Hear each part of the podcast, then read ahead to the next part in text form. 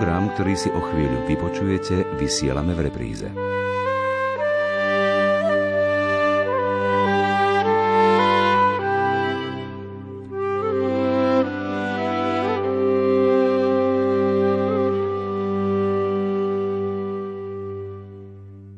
Nové prikázanie vám dávam, aby ste sa milovali navzájom. Týmito slovami na dnešnú 5. veľkonočnú nedeľu Kristus nabáda naučiť sa láske, ale tej pravej láske. Ako na to? To know-how nám v dnešnej relácii v sile slova ponúkne otec Marian Gavenda. Započúvajme sa teraz do Evanília, ktoré nám prečíta Jozef Šimonovič.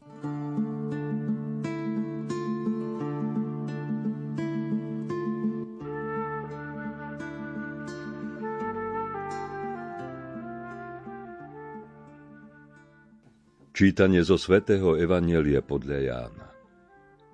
Keď Judáš vyšiel z večeradla, Ježiš povedal Teraz je syn človeka oslávený a v ňom je oslávený Boh. A keď je Boh oslávený v ňom, aj Boh jeho v sebe oslávi. A čo skoro ho oslávi? Deti moje, ešte chvíľku som s vami. Nové prikázanie vám dávam, aby ste sa milovali navzájom. Aby ste sa aj vy vzájomne milovali, ako som ja miloval vás. Podľa toho spoznajú všetci, že ste moji učeníci, ak sa budete navzájom milovať.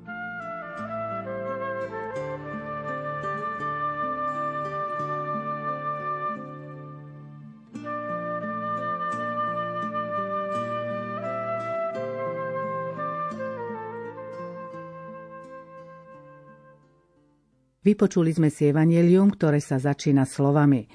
Keď Judáš vyšiel z večeradla, Ježiš povedal, a text pokračuje, je tu vyjadrená len chronológia času, alebo to má aj iný zmysel, že tie nasledujúce slova Ježiš nechcel povedať pred Judášom.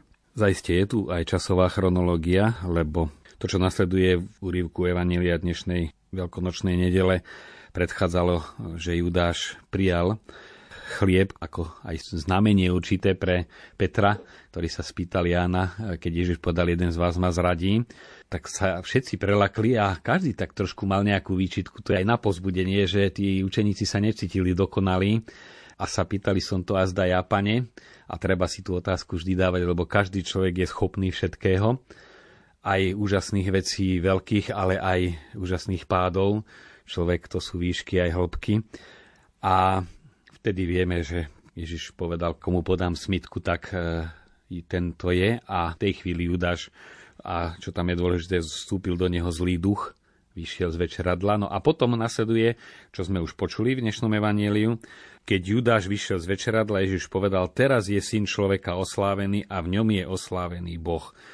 No ale toto teraz neznamená len, že v tejto chvíli, ale v tejto udalosti, totiž láska Boha, ktorá sa prejavovala v dare Ježiša a zase aj Ježišová láska k Bohu Otcovi v tom, že prijal to poslanie vykúpiť svet, sa naplnila samozrejme, že smrťou na kríži, tam Ježiš povedal, dokonané je. Ale to rozhodnutie dať sa pre všetkých aj za cenu, že bude neprijatý, sa fakticky naplnilo vtedy, keď dal z chleba aj Judášovi že proste dal šancu aj zradcovi a tá bezhraničnosť Božej lásky sa v tejto chvíli už naplnila. I keď ešte chronologicky Ježiša čakali veľmi ťažké skúšky, Getsemánska záhrada, výsluchy, bičovanie, trnín korunovania, všetko, čo teda nasledovalo, ale už v tejto chvíli tá plnosť lásky Boha k človeku cez Ježiša Krista aj v tej ochote, lebo už v tej ochote dať sa za všetkých, aj za zradcov, sa tá láska už prejavila tým Ježiš myslel, že je oslávený, nie zmysel, že by ho ľudia oslavovali, lebo e, práve začalo potupovanie a plúvanie a opovrhovanie a všetká tá dráma, ale bol oslávený zo strany otca. On to už cítil, tak už teraz vyjadrujem tú lásku k otcovi, ktorú cítim. To pre neho znamenalo byť oslávený. A v ňom je oslávený Boh. No a to je naozaj tajomstvo, do ktorého sa treba len ponárať a čím viac sa budeme ponárať, tým viac sa nám bude strácať a zároveň nás bude fascinovať, lebo ako to, že Boh je oslávený v kríži svojho syna. Jednak to a úžasné je aj, čo Ježiš urobil pre našu, vôbec celú zema pre nás. A napriek tomu všetkému si to ani neuvedomujeme. Som bol nedávno znova v Svetej Zemi a v lietadle dávajú takú mapku, že kde to lietadlo už sa nachádza. Postupne ako vyletí z Bratislavy a prichádza až k Tel Avivu. No a tam sme si uvedomili, keď som sa na to pozeral, že jednak aký maličký je Izrael. A to ešte nebola mapa celého sveta ako dlho to lietadlo išlo, keď sa priblížilo k Izraelu ponad, ja neviem, Maďarsko, potom ďalej Grécko, Turecko, Stredozemné more. A ešte aj z tej maličkej krajiny Izraela, aké maličké územie, hlavne to pobrežie Genezareckého jazera, e, kde Ježiš vykonal najviac zázrakov, kde prechádzal medzi ľuďmi. To je pár kilometrov fakticky. Ani jeden okres na Slovensku.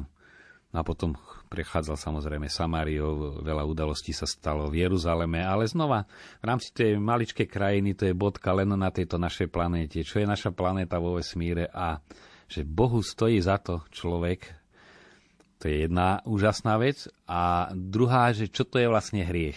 Na to aj na tej kalvárii, na Golgote, kde sa to stalo, človek e, môže meditovať aj doma, alebo pozerať na kríž, alebo v kostole, alebo pri krížovej ceste, ale na tom mieste, kde sa odohrala tá dráma Kalvárie. Mňa osobne fascinuje tá kaplnka svätého Adama, ktorá je fakticky pod miestom, kde stál Ježišov kríž a tam je seizmograma, tá, tá skala sa chveje dodnes že tá sila tej udalosti nebola len, že sa teda zatmelo a zem sa triasla, on sa trasie doteraz sa chveje. Tam si človek uvedomí aj veľkosť hriechu, že čo to je za tajomstvo, ako vážne Boh berie hriech človeka a napriek tomu ten hriešný človek mu stojí za to, lebo v cene syna vidíme aj cenu nás, seba samých. No a to, že napriek tomuto všetkému je tak málo vidieť ovocie vykúpenia je v tom, že sa nad tým málo pozastavujeme, si myslím. Lebo až keď sa človek pozera na kríž, si uvedomí svoju hriešnosť, až keď si uvedomí svoju hriešnosť, si uvedomí aj veľkosť lásky Boha. Lebo len pozerať na Boha a uvedomiť si jeho lásku, to ešte je málo. To si človek neuvedomí. Ale až keď si uvedomí svoju biedu a že napriek tej biede, a tú biedu nielen tú psychologickú nejakú svoju bezmocnosť a ozaj to, čo cítime hriešnosť, ale hriešnosť pri pohľade na kríž, tú hrôzu vlastného hriechu pri pohľade na to, čo Ježiš vytrpel, tam prichádza tá skutočná vďaka.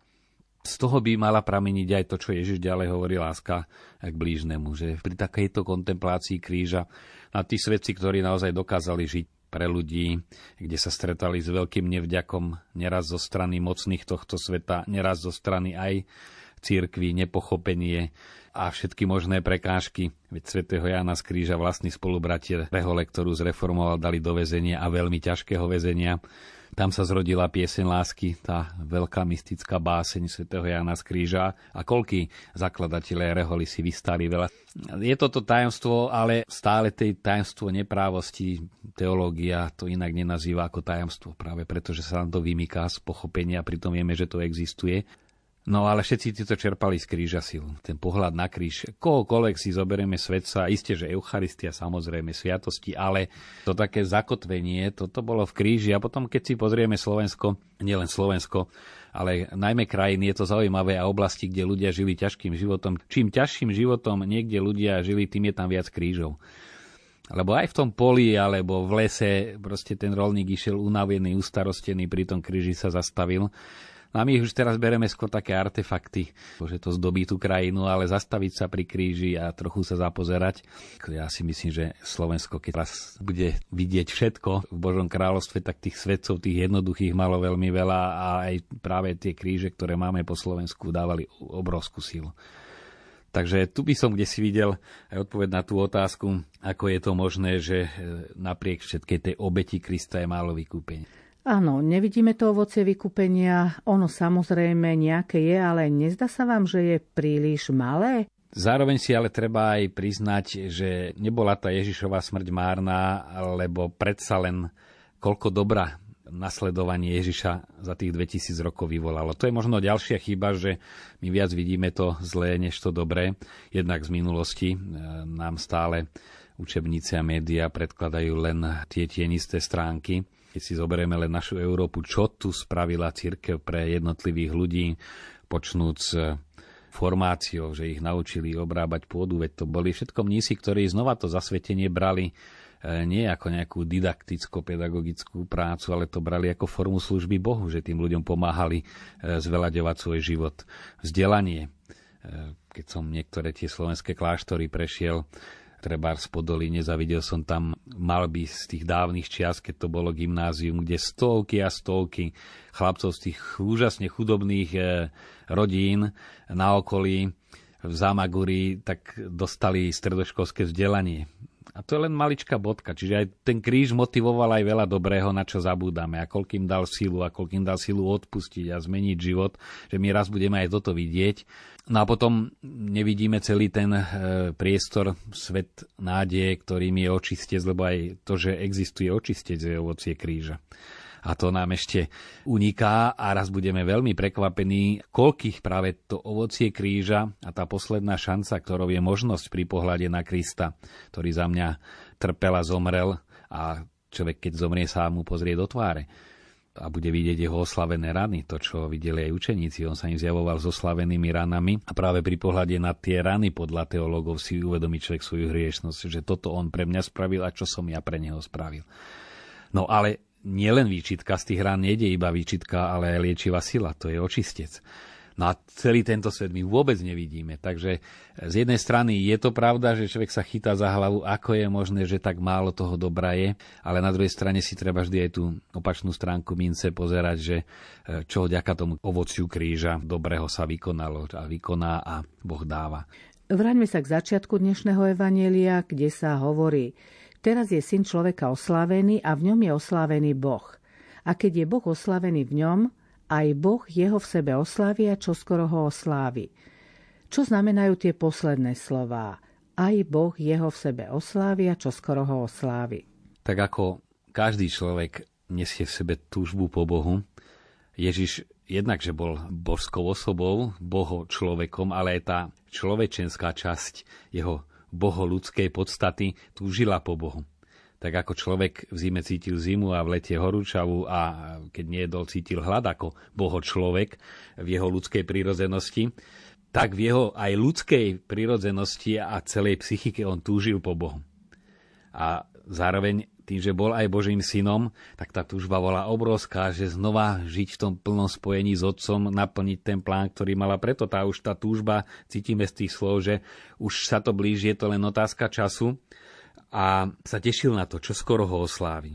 Boh jeho v sebe oslávi, že znova bude spolu s otcom, hoci aj tu bol spolu otcom, ale predsa len iným spôsobom. Nás Božou slávou je človek, ktorý príjme spásu, a to si zase treba k tomu nadviazať, že tá spása zo strany Boha bola naplnená. To rozhodnutie Boha ponúknuť ľuďom záchranu už prišla. Ale ešte nie sme zachránení, pretože Boh v našom biednom rozpoložení napriek aj limitom našej slobody a poznania, že ani vlastne nevieme, eh, čo všetko zavrhujeme, keď sa nechytíme tej jeho podanej ruky, ale čaká, že sa tej ruky chytíme aj keď sa vrátim k tej otázke, prečo tak málo vidíme ovocie vykúpenia, to je to tajomstvo slobody, prečo človek neprijíma túto ponuku a prečo Boh rešpektuje, že človek ho nechce, že ho odmieta. No a opäť sa nedopracujeme k ničomu, hovorí jedna taká nízka anekdota e, z tých patristických čias. Je to fikcia samozrejme, v ktorej sa diabol rozpráva s Bohom, že Bože, ty slubuješ ľuďom pokoj srdca, lásku, odpustenie, už tu na zemi nebeské kráľovstvo, väčšnú blaženosť. Ja im slubujem nepokoj, nenávisť a peklo, aj tak ich viac ide za mnou, než za tebou. No, je to zdanlivo veľmi jednoduché, ale v skutočnosti to vyjadruje pravdu, že to tajomné, že radšej si vyberáme to zlé, je nepochopiteľné a dennodenne na tom stojíme a padáme. No a Boh stále znova ponúka tú podanú a odmietnutú ruku. Nie je problém aj v tom, že si myslíme, však Kristus za nás zomrel, on nás miluje, on nám predsa odpustí. Nespoliehame sa príliš na to a na jeho milosrdenstvo? No tu treba rozlišovať tú tzv. subjektívnu a objektívnu spásu, ešte subjektívnu z Božej strany a zo strany človeka. Sme mali v rámci Evanielii v týždni e, v tomto období aj pasáž už z Jána, teda z jeho eucharistickej reči, ktorá nasledovala po zázračnom rozmnožení chlebov, kde Ježiš hovorí, aj ma vidíte, aj vo mňa neveríte. A potom pokračuje, kto vidí syna človeka a verí v neho, ten bude mať život. Čiže tam jasne povedal, vy ma vidíte, ale neveríte, vy ho nebudete mať, keď neveríte. Len ten, kto vidí a verí z pohľadu človeka len ten, kto uverí. No a my sa tak spoliehame, samozrejme z Božej strany tá ponúka, to, čo zdôrazňuje svätý Pavol, Boh nás miloval, keď sme boli ešte hriešni. To všetko je pravda. Ale na druhej strane zabúda sa v našej mentalite myslieť a dokonca človek vyznie ako nejaký spiatočník, keď povie, ale tú spásu my môžeme aj nedosiahnuť. Že sa tak ráta, však samozrejme, Boh je tak dobrý, keď už dokázal svojho syna poslať, aby za ľudí zomrel, aby dopustí, že, že to poslanie nesplní svoj účel, že väčšina ho odmietne Ježiš hovorí o širokej a úzkej ceste, o širokej do zatratenia a o mnohých, ktorí po nej idú a o úzkej a o málo, ktorí stúpajú. Buď berieme na ľahkú váhu celé evanielium a keď chceme brať veľmi vážne jednu vetu, musíme aj druhú. Na to sú vždy také extrémy, niekedy možno sa skôr tá neistota spásy príliš dôrazňovala a nastávala taká bázeň zo všetkého, taká krčovitosť, len aby som do pekla neprišiel a tým pádom sa viac videlo peklo než nebo a pán Boh. Ale zase myslieť, že veď nič sa nedieje a môžem žiť ako žijem a veď nakoniec Boh je dobrý a to všetko už je vyriešené. Nie, tá radikálna ponuka buď si vybrať spásu alebo odmietnúť spásu tu je na každom kroku a my sme v tomto stave, takom všeobecnom presvedčení aj takej úspatosti e, práve, že sa spoliehame príliš na to, že veď Boh nás už vykúpil. Áno, vykúpil z jeho strany, ale ešte nie sme vykúpení a my tú spásu priebežne si trúfnem povedať aj za seba, viac odmietame, než príjmame. Keď si človek uvedomí každým dňom, každou omšou, každým čítaním písma, aký obrovský dar dostávame a ako málo si z toho dokážeme zobrať, no tak viac odmietame, než príjmame. Treba byť úprimný k sebe. Ježiš ďalej hovorí, nové prikázanie vám dávam, aby ste sa milovali navzájom. Prečo Ježiš toto prikázanie nazýva novým? Tá novosť nie je, že by to bolo niečo úplne nové, pretože milovať Boha z celého srdca, z celej duše, zo všetkej síly a blížneho ako seba samého je už v starom zákone. Čiže to vedomie prikázania lásky k blížnemu a lásky k Bohu tu bolo a z tých žalmov, ktoré vznikali a odrážajú vlastne celú spiritualitu Božieho ľudu, cez to inšpiráre, teda naplnenie Duchom Svetým, lebo Duch Svetý nepôsobil len po Turícach, Duch Svetý ako láska medzi Otcom a Synom pôsobil vždy aj pri stvorení sveta. Duch sa vznášal nad vodami aj v celých dejinách a najmä v dejinách Starého zákona. Na v žalmoch to vidíme, že je naozaj tá veľkosť Božieho odpustenia a Božej dobroty a výzvy lásky a výzvy na odpustenie boli priebežne. Ale tá novosť je práve v tom, že Ježiš toto naplnil dokonale. Že tá Božia láska Ježišovi sa v plnosti prejavila. Ona sa prejavila už v tom, že stvoril vesmír. Božia láska sa prejavila v tom, že stvoril človeka. No ale ako hovoria teológovia, počnúť svätým Augustínom a ďalší aj mystici, to dielo vykúpenia je ďaleko väčšie než dielo stvorenia. A tam aj sa mnohí zamýšľajú, že čo by bolo, keby prví ľudia nezrešili Isté, to je hypotetická otázka, ale odpovedajú, no to, že zrešil a kvôli hriechu prišiel tak znešený vykupiteľ, ako to máme vo veľkonočnej liturgii a končí to tým Felix Kulpa, o šťastná vina, pre ktorú prišiel taký znešený vykupiteľ, tak e, my to už musíme vidieť, že to bolo to lepšie riešenie. Napriek všetkej tragike, to, že kvôli hriechu človeka prišiel vykupiteľ na svet, tak my vidíme, to je šťastná vina, ktorá naozaj toto všetko spôsobila. To je tá novosť, že v tej chvíli vykúpenia, v tom dare Boha plného, už plnšie sa nedalo, tak v tom je tá novosť, že on to prikázanie naplnil v plnosti, naplnil ho ku všetkým, aj ktorí sú nevďační. No a potom pokračuje, aby ste sa milovali navzájom. Jednak zomrel za všetkých, e, väčšinou Izraeliti brali tie prikázania lásky k blížnemu len k svojim súkmeňovcom, kým Ježiš to rozšíril na každého, podobenstvo o milosrdnom Samaritánovi to jasne hovorí, blížny je ten, kto potrebuje tvoju pomoc tak v tom je tá novosť a potom je to aj novosť, že nám dáva novú silu. Lebo to bolo vo chvíli, keď ustanovoval Eucharistiu ako sviatosť a to je aj jeden z názvov. Eucharistia je sviatosť lásky. Nielen lásky k Boha k človeku, ale aj Eucharistia dáva človeku keď ju príjma, keď, teda keď Ježiša príjma, tak on príjma Ježiša, ktorý je plnosťou lásky. Boh je láska. A Boh tak miloval svet, že poslal svojho syna. V tom je novosť, že jednak e, sa naplnilo a jednak, že človek dostáva silu milovať. Ježiš požaduje, aby sme sa milovali, ako on miloval učeníkov, ale dá sa dosiahnuť taká láska, teda je to Božia láska. Dá sa dosiahnuť vlastnými silami? Samozrejme, v našom prípade tie ľudské limity sa aj vo vzťahu, aj v tých najkrajších vzťahoch prejavujú, ale tam ide nie v to ako čo do dokonalosti, ale čo do motivácie.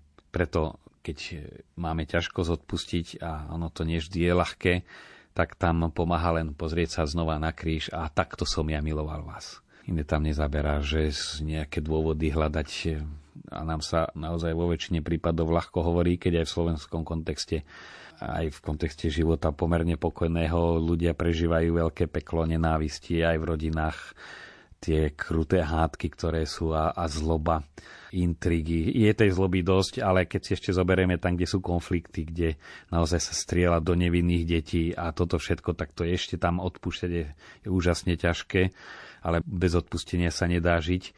Tam to platí ešte viac to ako tam znova pozerať sa na kríž a ten dáva sílu odpúšťať. Bez kríža sa nedá odpúšťať. Sa mi veľmi páči, často sa k nemu vraciam denník jednej židovky, ktorá zomrela v koncentračnom tábore Ety Hilesumová a ona tam v istom momente sa rozpráva so svojimi súkmeňovcami, keď už tie koncentráky z počiatku neboli až tak kruté, ešte patrila k Židom, ktorí žili v Holandsku, nie v Nemecku. To tak postupne prichádzalo, ešte bola aj na dovolenke doma a sa rozhodla tam vrátiť že chce zdieľať osud svojho národa. A tam viackrát s tými priateľmi diskutuje a ona hovorí a tam konštatuje, že nás tá nenávisť k Nemcom viac ničí, než Nemci ničia nás. Oni nás ničia, ale my ničíme nenávisťou ešte viac seba, lebo ak nenávidíme, my sa zabíjame. Tak to nás len Nemci zabíjajú, ale my sa zabíjame. A hľadajú riešenie. A tam viackrát si tak pozdychnú, to zase není ono, lebo to už by bolo zase len kresťanské. No a sami prišli na to, že bez Krista a bez toho princípu kresťanského zomrieť za druhých, ani Židia ako takí sa z toho nedostanú. Láska, o ktorej hovoríte a o ktorej hovorí Kristus v Evanieliu. Skúsme si povedať, aká je to láska v praxi. Zrejme Kristus nemal na mysli, že všetko, čo si kto na kresťanov vymyslí, musíme prijať. Zrejme nemyslí na v úvodzovkách lásku, ktorá bezhlavo toleruje zlo a, a skrýva hlavu do piesku. No je to veľmi dobrá otázka, pretože niekedy zase tak myslí, že však kresťania to sú tí, čo e, všetko znesú, na ktorých môžeme všetko naložiť, najhoršie práce, najväčšie nespravodlivosti aj zamestnaní. Však to je kresťan, to je taký ťuďko, on to znesie, ešte sa za nás aj pomodlí. E, no, nereagovať znamená súhlasiť so zlom a kresťan nemôže súhlasiť so zlom. A aj v tých bežných prejavoch, keď ja neviem, v obchode niečo nesprávne, alebo treba sa ozvať Sa ozvať, lebo inak s tým zlom, ktoré sa deje, súhlasíme a pomenovať e, zlo druhého. To je niekedy prejav lásky. Aj keď ide o výchovu v rodine, že tá náročnosť určitá je prejav lásky voči deťom. To, čo hovorí kniha prísloví, otec, ktorý šetrí palicu, nemiluje svojho syna. Znova mnohí aj kresťania si myslia, my musíme byť len dobrí, u nás musí byť taká svetá atmosféra výchova si vyžaduje aj požiadavky, aj nároky. No a v tomto zmysle milovať znamená dávať aj tieto nároky. A nie, my sa musíme milovať, tak si môžeme dovolovať, čo chceme, lebo v konečnom dôsledku je to prejav najväčšej nelásky aj voči vlastným deťom, alebo aj voči niekedy podriadeným. Tiež, ak som kresťan, robí to mnohým konflikty, že treba robiť aj nepríjemné rozhodnutia a teraz povedia tí moji podriadení, tak ty si kresťan a takéto niečo robíš E, toho človeka vyhodíš z práce, prepustíš. No, keď si to zaslúži, tak je to síce ťažké, neraz to aj také nie citové vydieranie, ale náboženské vydieranie, ale spravodlivosť v tom prípade musí byť, lebo zas na druhej strane tolerovať zlo znamená spôsobovať zlo druhým. Dá sa milovať aj bez Boha? Myslím teraz ale na tú lásku, ktorú požaduje od nás Kristus v tomto evanieliu je fakt, že už aj na Slovensku dosť ľudí prichádza na to, že takto to nejde, že keď sa vytratí e, tá vnútorná motivácia e, konať dobro a nekonať zlo, keď sa absolutizuje sloboda, tak v mene tejto slobody sa sloboda aj ničí. Či už anarchiou, alebo všetkými tými bezpečnostnými opatreniami a tisícami príkazov a zákazov, že e, tak bezbrehá je tu sloboda, že sme až úplne neslobodní.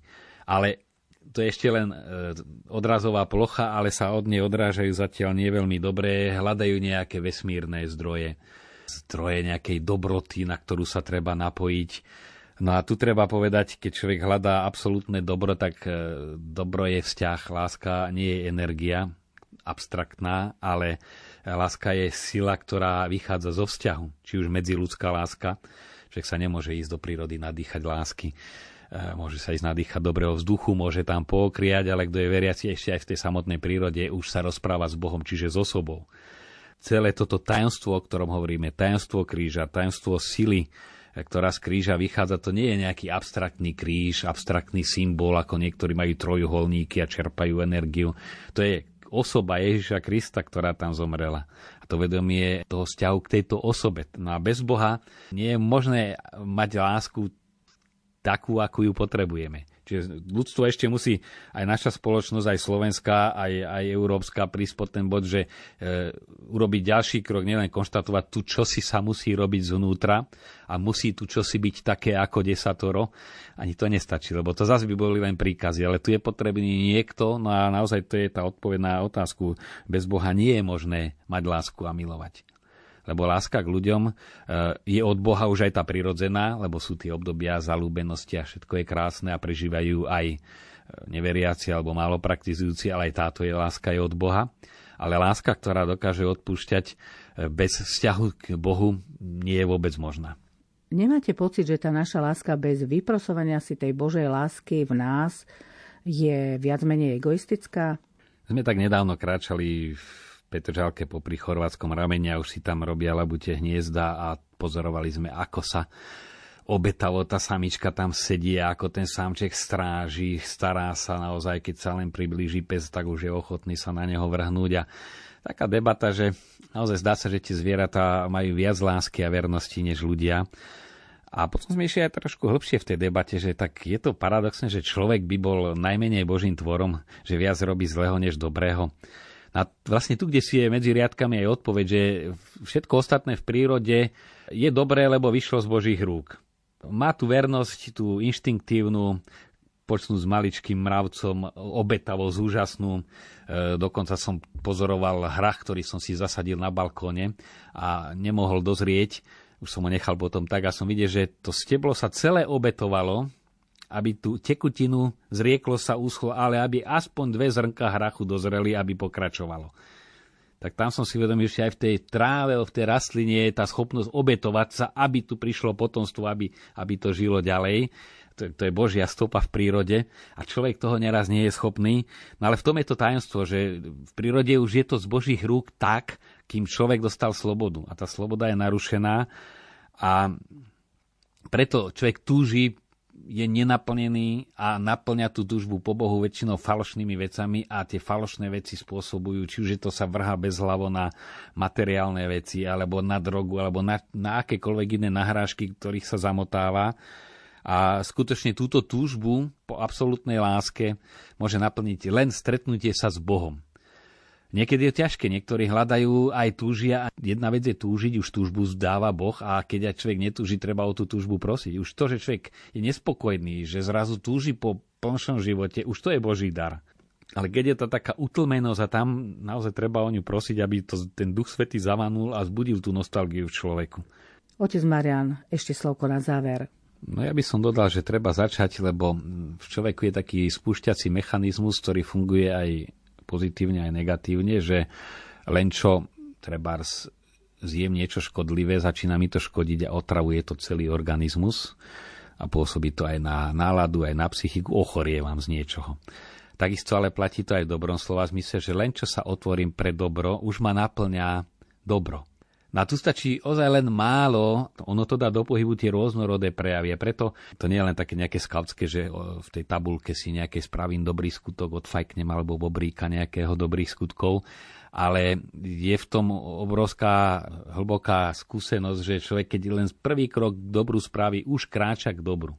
Naozaj povedať si, že budem také drobné prejavy pozornosti ako odpoveď na túto Ježišovú výzvu vedomí, keď sa ja pre dobro, ktoré chce a pre lásku, ktorú Ježiš očakáva ako odpoveď, začnem prejavovať, že ono to naštartuje a bude to rásť. Ak sa chceme naučiť milovať tak, ako to Kristus od nás žiada, potrebujeme k tomu Boha.